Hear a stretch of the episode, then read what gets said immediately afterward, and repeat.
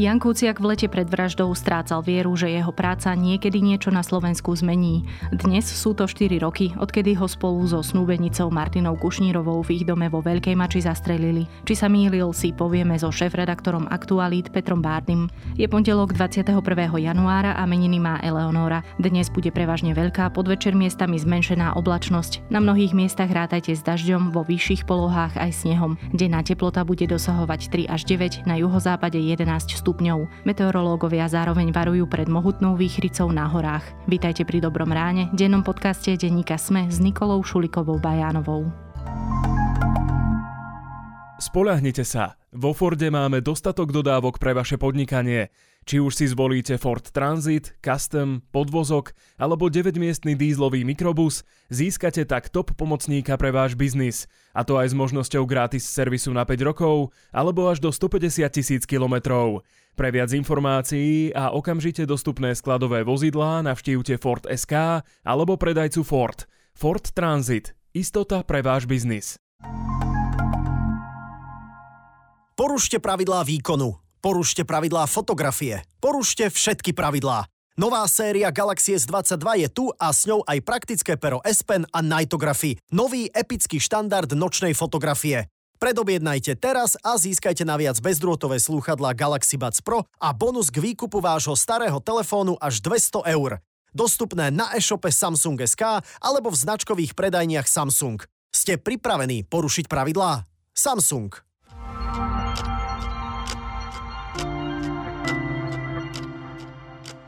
A teraz už krátky prehľad správ.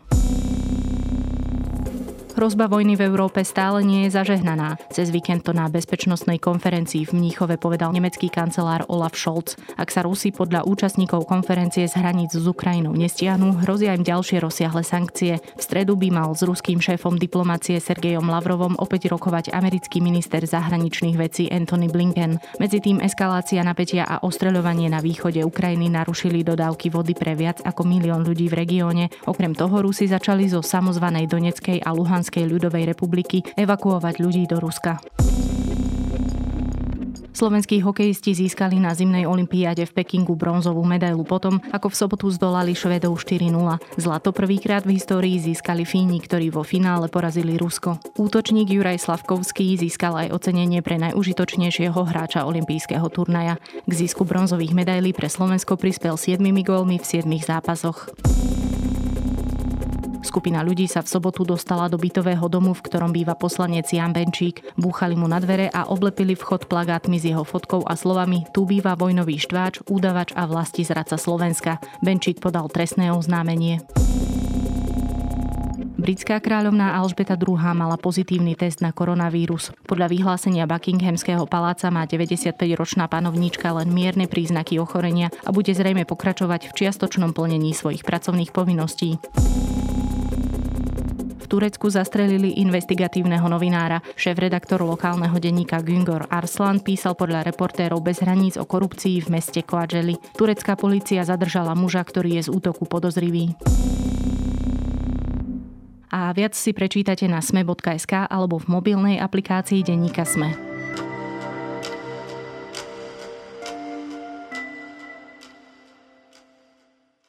Po vražde Jána Kuciaka a Martiny Kušnírovej sa v spoločnosti vytvorila obrovská objednávka na zmenu pomerov v tomto štáte. Išlo predsa o nepochopiteľnú vraždu 2 mladých ľudí a útok na slobodu tlače. Ako s touto emóciou naložila spoločnosť a ako politici. Ale aj aký bol Ján Kuciak človek a ako sa redakcia Aktualít vyrovnáva s jeho stratou, sa teraz budem pýtať šéfredaktora portálu Petra Bárdyho.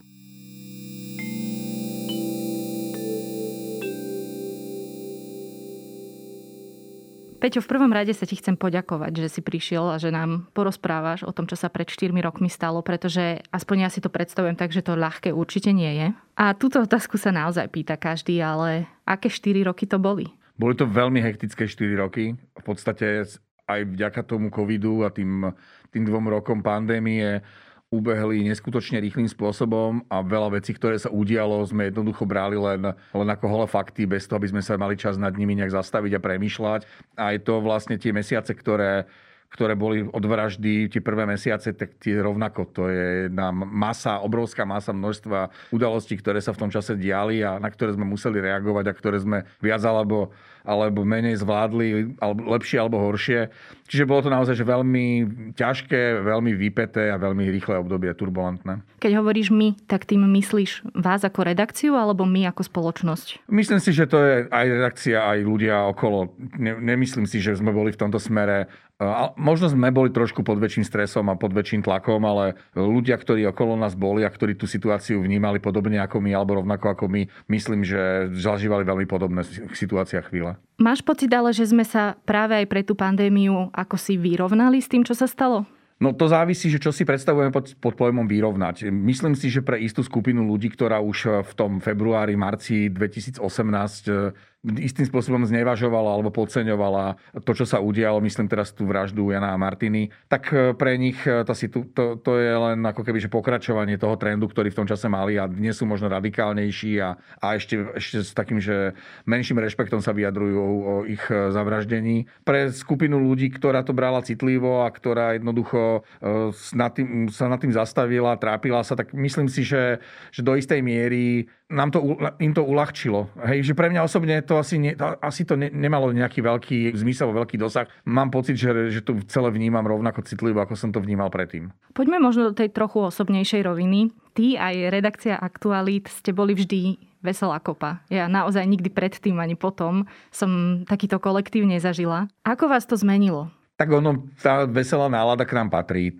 Je to naozaj, my sme naozaj tým, ktorý sa rád smeje a ktorý vymýšľa hlúposti a snažíme sa proste nežiť len prácou, ale je pre nás dôležité aj trošku ako keby mať z toho v tom živote aj trochu radosti, najmä tým, že sa venujeme naozaj vážnym témam a často nie úplne veselým témam. Ale je pravda, že tá vražda nami veľmi pohla a už nie sme takí veselí, ako sme boli a nad mnohými vecami viac premýšľame a niektoré veci, ktoré sme vtedy hovorili s ľahkosťou, dnes ani už nevypustíme. Čiže dávame si, nie že väčší pozor, ale možno sme rýchlejšie dospeli a možno sme si inak upratali aj to, ako sme vnímali niektoré veci. Ja keď sa vrátim teda do tej redakcie, tak naozaj počujem tam teba, počujem tam niekedy Tomáša Kisela, Davida Ištoka definitívne. A je tam naozaj taká veľká zmes rôznych charakterov, babi tiež super a tam sedí Ján Kuciak a robí si za svojim počítačom a jednoducho úplne akoby iný element v tej redakcii.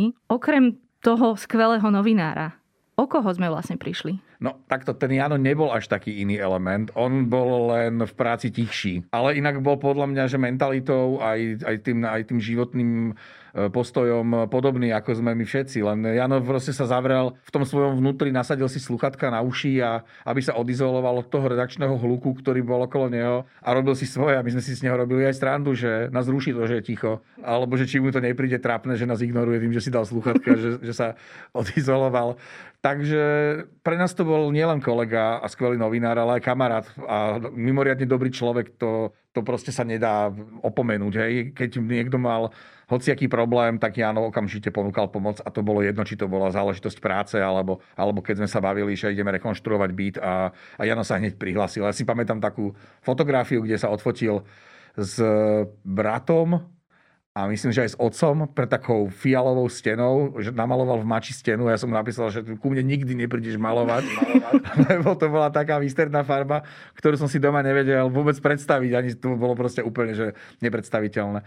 A čiže Jano bol naozaj, že to bol ohromne dobrý človek a bol z domu, bol vedený k takej že naozaj súdržnosti a tak keď sa stretneš s jeho rodičmi alebo so súrodencami, tak oni sú nesmierne spätá rodina. Oni sú naozaj veľmi, veľmi pri sebe, potrebujú sa, oni bez seba nedokážu žiť a ten Jano vytváral takéto vzťahy aj mimo tej rodiny, že naozaj bol ochotný a bol pripravený kedykoľvek pomôcť človeku, ktorý potreboval pomoc. To môžem aj ja potvrdiť. Ja som si niekoľkokrát od neho vypýtala ten istý súbor, lebo sa mi pravidelne stratil v mojom neupratanom počítači a on vždy veľmi ochotne s úsmevom posielal. A spomínam si aj na jednu debatu, v ktorej terajšia riaditeľka nadácie Zastavme korupciu Zuzana Petková rozprávala o tom, ako boli na niečom dohodnutí a on tým, že dochádzal, tak čakal pod jej domom v mraze skoro ráno a nechcel zvoniť, pretože nikoho nechcel zobudiť. On išiel vtedy do Prahy. A on prišiel skôr, aby Zuzke odovzdal nejaké veci,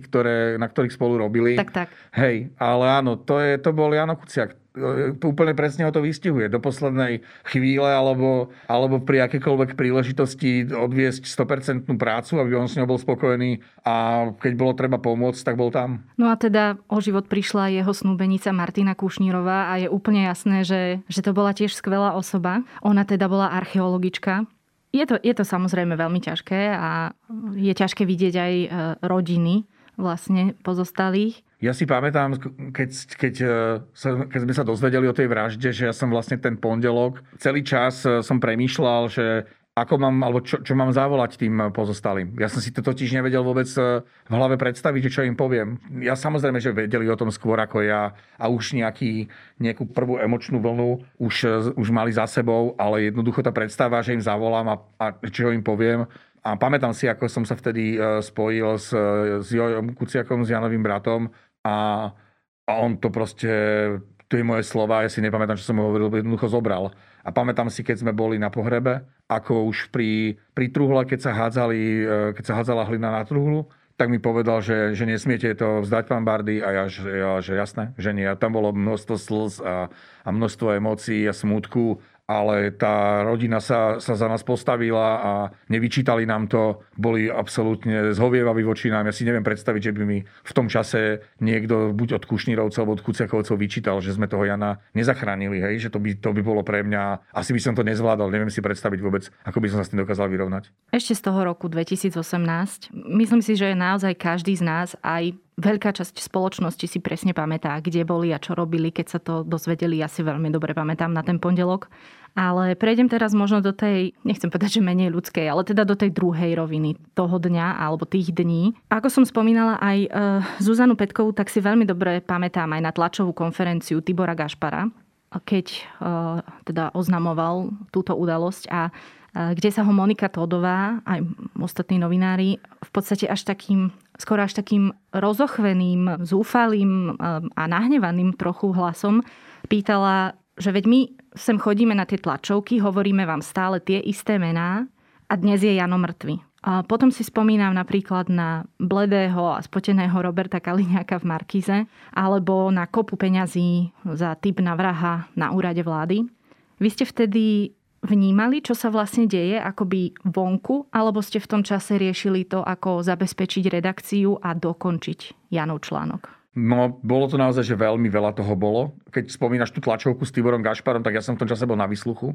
Ja som sa krátko pred tou tlačovkou stretol s Tiborom Gašparom, kde som apeloval na to, aby to vyšetrili. A potom som išiel prakticky hneď na výsluch a Tibor Gašpar robil tú tlačovku. Na tom úrade vlády, kde bol ten 1 000 000 eur na tom stole, tam som bol, ale až po tej tlačovke. To sme mali stretnutie šéfredaktorov s predsedom vlády, s Robertom Ficom a s ľuďmi, ktorí boli tam s ním v tej miestnosti. Pamätám si dokonca, kto kde sedel, čo sme sa rozprávali. To bola proste jedna z najohavnejších a z najcynickejších vecí, ktoré som v živote zažil. To bolo niečo neskutočné. Tam sršalo proste vyslovene, že nenávisť voči nám a to hnev, podceňovanie toho celého. Ja si pamätám, jak tam riešili, že Vadala, že Stroškovou, že čo oni mali za vzťah. To riešil Robert Kaliňák, veď on ju v podstate odkopol a našiel si nejakú inú babu. Ako mimo kamer. Hej. A to bolo, že úplne ja som tam sedel oproti ním a dome som bol zdesený z toho, že čoho som svedkom.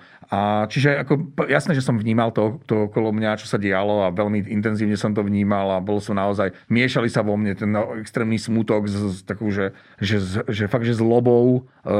Ja som nie pomstichtivý človek, ale vtedy som naozaj mal čo robiť, aby som sa nezačal správať iracionálne, alebo iracionálnejšie, ako sa zvyknem správať. Takže to bolo naozaj to bolo ťažké. Ale na druhej strane treba povedať, že tam neboli len tieto ako kebyže negatívne veci. Že tam bolo aj kopec solidarity a ja som napríklad chodil na tie zhromaždenia.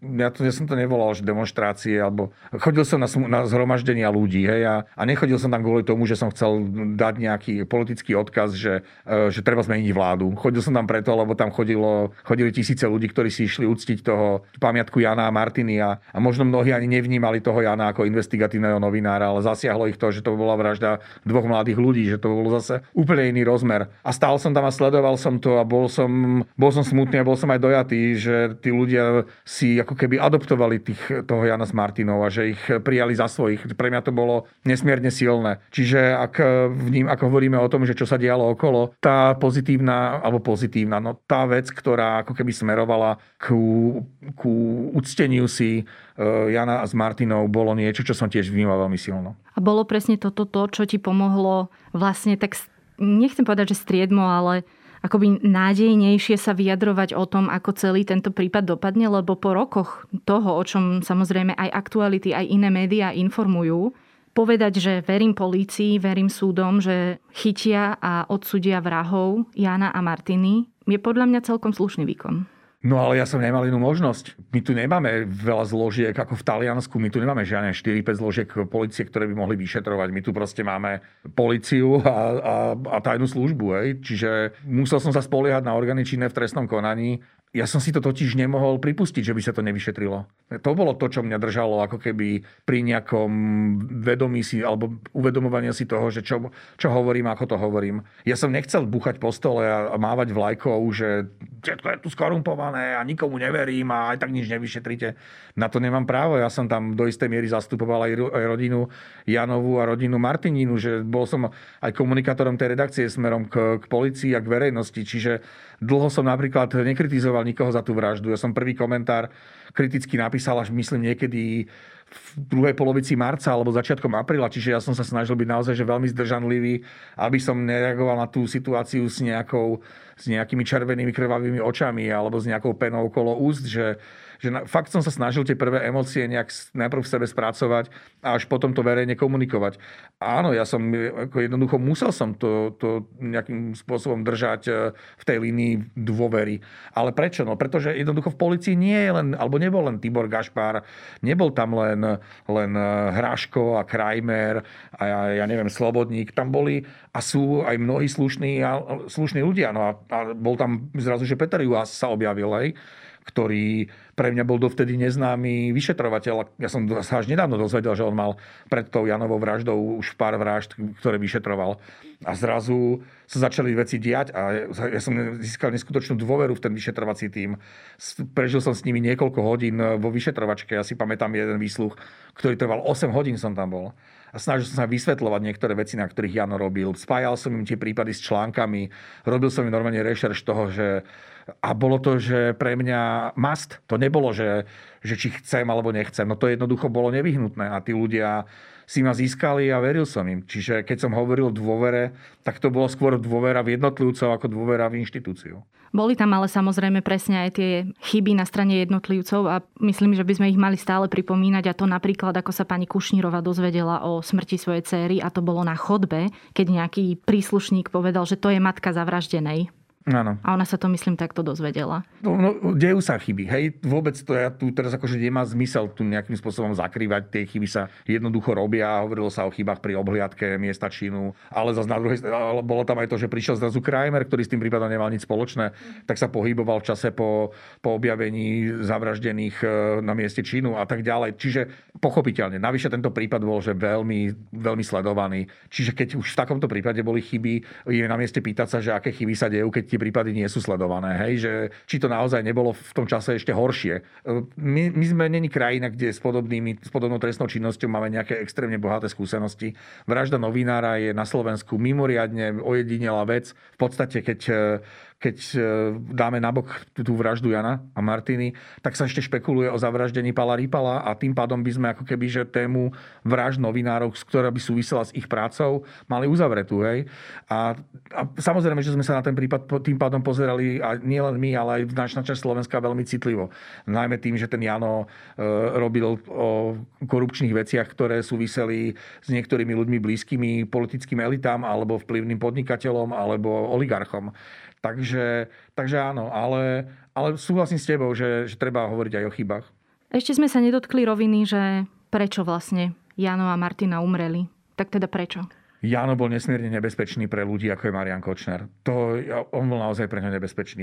Ukázalo sa to najmä v lete 2017, keď na jednej tlačovke Jano konfrontoval Kočnera s tým, že mu na tlačovke dokazoval, akým spôsobom Kočner urobil sériu karuzelov a zmocnil sa proste vrátiť k DPH na konci jedného veľkého karuzelového reťazca. A ten Kočner nechápal, odkiaľ ten Jano má informácie. On to dokonca nechápal podľa mňa až do konca roku 2017. Možno to trvalo aj dlhšie, lebo to, čo vieme, tak mal sa domnievať, že mu tie informácie niekto donáša. On si nepripúšťal, že existuje legálny spôsob, akým sa dajú zmapovať a dokázať jeho trestné skutky a tie všetky veci, ktoré pácha. Preto ako by hľadal ten zdroj, ktorý to mal byť, a on si myslel, že to je prokurátor Žilinka, alebo že to je Daniel Lipšic. A to je podľa mňa jeden z dôvodov, alebo to je ten dôvod, prečo si mal objednať ich vraždu. A keď zistil, že to oni dvaja pravdepodobne nebudú, tak možno to bol ten dôvod, prečo kedy sa rozhodol, že by si mohol objednať vraždu Jana Kuciaka. Ja tu teraz nebudem ukazovať na Kočnera prstom, že on je ten objednávateľ, aj keď moje predstava toho, že by to mal byť niekto iný, mi nepríde veľmi, veľmi pravdepodobná. Myslím si, že Marian Kočner bol človek s najväčšou motiváciou na objednanie si likvidácie Jana Kuciaka. Čiže to, že Jano Kuciak svojou prácou mu zmaril reálne, že podvody alebo možnosť zarobiť si desiatky miliónov eur, tak to je dosť silná motivácia na to, aby ho mohol chcieť Kočner odstrániť. A do budúcna by bol ten Jano, tým, že vlastne by jeho práca skvalitňovala, by bol ešte nebezpečnejší. No ale on práve, že nebol nebezpečný len pre Mariana Kočnera, on bol nebezpečný pre veľa ľudí, na ktorých sa pozeral. Áno, ale ten Kočner bol naozaj, že on sa vymýkal z toho celého, že keď si to porovnáme, samozrejme písal o Bederovcoch, písal o Talianoch, chystali sme tú veľkú vec v súvislosti s talianskou mafiou na východnom Slovensku. Ale, a to ale je naozaj dôrazné, že pre toho Kočnera bol ten Jano naozaj že veľmi, veľmi, veľmi nebezpečný. A myslíš si, že teda teraz súd, ktorý bude znovu rozhodovať vo veci vraždy, už odsúdi Alenu Žužovú a Mariana Kočnera za objednávku vraždy? No ja nechcem veštiť z vešteckej kryštálovej gule. Čiže ja som si to myslel už pri tom procese pred 2 rokov, že tam prvostupňový súd rozhodne jednoznačne o vine Aleny Žužovej a Mariana Kočnera. No a jednoducho mi rozum zastal, keď som si čítal to uznesenie oslobodzujúce, že vlastne aké boli dôvody pre neuznanie viny alebo pre spochybnenie viny. Nedokázal som to absorbovať a začal som aj o sebe pochybovať, že či nie som naozaj zaujatý až príliš, lebo to sa nedá byť neosobný v takejto veci. Však nám zavraždili kolegu a kamaráta. To je proste, nedá sa byť úplne neosobný alebo nestranný. No ale keď potom prišlo rozhodnutie Najvyššieho súdu, ktoré v podstate potvrdilo chybné argumentovanie alebo chybné vykladanie niektorých dôkazov zo strany Senátu, špecializovaného trestného súdu, tak mi padol kameň zo srdca. Ale jednoducho dnes mi neostáva zás nič iné, len veriť, že sa už na to nový Senát bude pozerať na tie dôkazy inak, že ich začne vnímať tak, ako by ich vnímať mal, a že ich začne vyhodnocovať tak, ako by ich vyhodnocovať mal. A myslím si, že by to malo viesť k nejakému rozsudku. Tak ono aj teda ten Najvyšší súd naozaj poslal takú správičku, že treba sa zamyslieť nad sebou. No to bolo, ja si toto neviem predstaviť, že by o mne niekto napísal, hej, že keby toto o mne mala napísať odborná autorita, tak asi by som sa veľmi nad sebou zamýšľal. No a tá posledná rovina, ktorej sa chcem dnes dotknúť, je, že ako sme s tým všetkým naložili. Už sme naznačili, že tá pandémia možno svojím spôsobom ale dosť zamiešala karty na Slovensku. A aspoň ja osobne to vnímam tak, že sa veľmi zmenila aj nálada voči novinárom, na čom vinu nesú aj mnohí politici. Ale celkovo aj v tej spoločnosti možno ako keby vyprchávala tá emócia z toho februára 2018. Áno, to je prirodzené. Ad jedna je to tým, že už odtedy ubehol nejaký čas. Ad dva, že politici, ktorí dostali mandát od voličov na to, aby urobili zmeny, ktoré sľubovali a ktoré boli často podľa mňa že veľmi ako keby že premrštené, tak sa to jednoducho nedeje. A ľudia vidia, že proste sa veci nedejú tak, ako by chceli. Z rôznych objektívnych aj menej objektívnych dôvodov. A jednoducho tá emócia upadá. No, to je podľa mňa že jedna z tých chýb, alebo jedna z vecí, ktoré si dovolím vyčítať Igorovi Matovičovi, že že je do istej miery spolu zodpovedný za to, že to, ľudia to volajú niektorí, že verejná objednávka alebo spoločenská objednávka. Ja to radšej volám, že takéto nadšenie alebo eufória taká, že naozaj to hnutie, aby sa Slovensko stalo spravodlivejším a právnym štátom, tak jednoducho ju nechal zahynúť tým, že napáchali toľko veľa politických chýb a že jednoducho nezvládli tú zodpovednosť za riadenie štátu. Otázka je, či na to vôbec mala táto koalícia, alebo má táto koalícia potenciál. To nejakým spôsobom ich to však neospravedlňuje od toho, že jednoducho sú výrazným spôsobom spolu zodpovední za to, že verejná mienka je v tomto smere už výrazne inak naklonená. A celkom úprimne, ako si myslíš, že toto všetko dopadne? No to, keby som si to akože predstavoval, ako to vyzerá dnes, tak to je proste že hrozná predstava. Hej, ja tak stále ešte nejakým spôsobom, že dovolím sú ešte 2 roky a stále ešte nejak v podstate sa spolieham aj na taký, že nedostatok slovenských voličov, a to je ten, že mnohí volia emóciou a že sa dokáže na poslednú chvíľu ako keby že otočiť a vedia voliť podľa nejakého aktuálneho pointu, ktorý dostanú. Tak ja neviem, že čo nás čaká, ale predstava, že by mal vládnuť Robert Fico, je pre mňa osobne, že veľkým vykričníkom a s takou, a veľkou hrozbou, lebo to, čo vidíme, je to, že z Roberta Fica sa stal konšpiračno-populistický politik, ktorý proste takým spôsobom dehumanizuje ľudí a svojich konkurentov politických, ktorý klame a vytvára nesmierne napätie v spoločnosti a ktorý sa už v podstate stal bezpečnostnou hrozbou pre Slovensko. A pokiaľ by sme mali mať vo vláde bezpečnostnú hrozbu pre Slovensko, tak je to niečo, čo je naozaj že veľmi, veľmi, veľmi nebezpečné. A je to potom aj bezpečnostná hrozba znovu pre novinárov podľa teba? Tak Robert Fico nám, keď to poviem veľmi symbolicky, kreslí tie terče na chrbát alebo na čelo. Jednoducho používa tie naratívy a vytvára.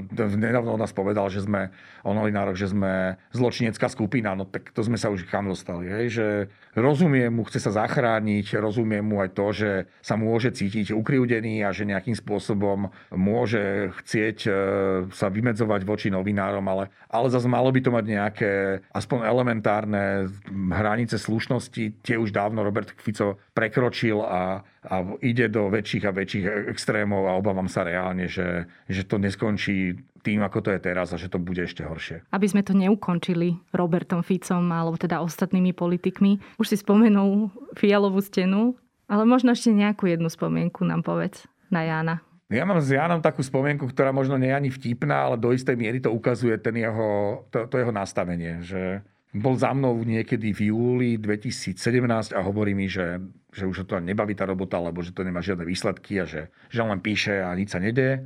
Ale že dostal ponuku z Trendu a že by tam chcel ísť asi robiť a ja mu hovorím, že tiež som už to akože unavený, že už ma to tiež nebaví, že proste asi sa na to vykašlem. A on ostal taký zaražený, že ty by si skončil a hovorím, že hej, že proste že už tiež som demotivovaný. A on mi hovorí, no počkaj, ale že keď skončíš, tak čo bude ďalej? Hovorím, ja neviem, však ty ideš do Trendu, aj keď to je podľa mňa blbosť, tam nemáš ešte ísť. Trend už patril vtedy Pente a hovorím, že ty, čo píšeš o Pente, chceš si robiť do Penty, že to je proste, nechápem to, že si ešte mladý na to, aby si šiel len kvôli peniazom niekam robiť. A vtedy tam robila Zuzka Petková s Kseniou Makárovou a s ďalšími a Jano mal s nimi dobrý vzťah, však to boli výborné novinárky, takže som chápal tú jeho motiváciu zrobiť s nimi, nie pre Pentu. Ale každopádne sme sa dohodli, že ostane teda u nás a že ja neodídem, hej. A ja som mu dal vtedy, že prísľub zvýšenia platu a že mu zoženiem druhého investigatívca. On vtedy chcel robiť s Adamom Valčekom a keď sme sa s Adamom nedohodli, to už to môžem povedať, to je fúra rokov, tak povedal, že by chcel robiť s Martinom Turčekom. No ale jednoducho tie rokovania nejakým spôsobom prebiehali a v júli som mu slúbil, že mu zvýšim plat. A Jano prišiel za mnou v decembri, že či mu ho teda zvýšim. A ja som si našiel v neodoslanej pošte ten e-mail, ja som ho zabudol odoslať, že Janovi upravujeme plat. On pol roka alebo koľko proste fungoval na pôvodnom plate, ani neprišiel za mnou, že však si mi to slúbil. Všetko sme mu doplatili samozrejme spätne, ale to Janové nastavenie bolo také, že to nebolo že o peniazoch, bolo to o tej naozaj, že chuti robiť, bolo to o tej komunite, že on naozaj to bral ako službu pre spoločnosť a že bral ako keby, že pre neho bolo dôležité aj s kým to robí a bol naozaj. A to je pre mňa ako keby, že také do istej miery zadosťučinenie aj pochvala, že som mal možnosť robiť tak skvelým novinárom, ako bol Ján Kuciak. Hovorí Peter Bárdy, šéf-redaktor Aktuality.sk. Vedeli ste, že investovanie vo vás zbytočne prebúdza obavy a že môžete investovať aj bez toho, aby ste vôbec vstali z postele? Dobré ráno. Nielen detaily o investovaní, ale aj ďalšie zaujímavé témy z finančného sveta pre vás dvakrát do mesiaca rozmenia na drobné hostia Katrin Lendelovej v podcaste ČSOB na drobné. Vypočujte si podcast na drobné na stránke ČSOB a tiež na známych streamovacích službách. ČSOB pre vás osobne.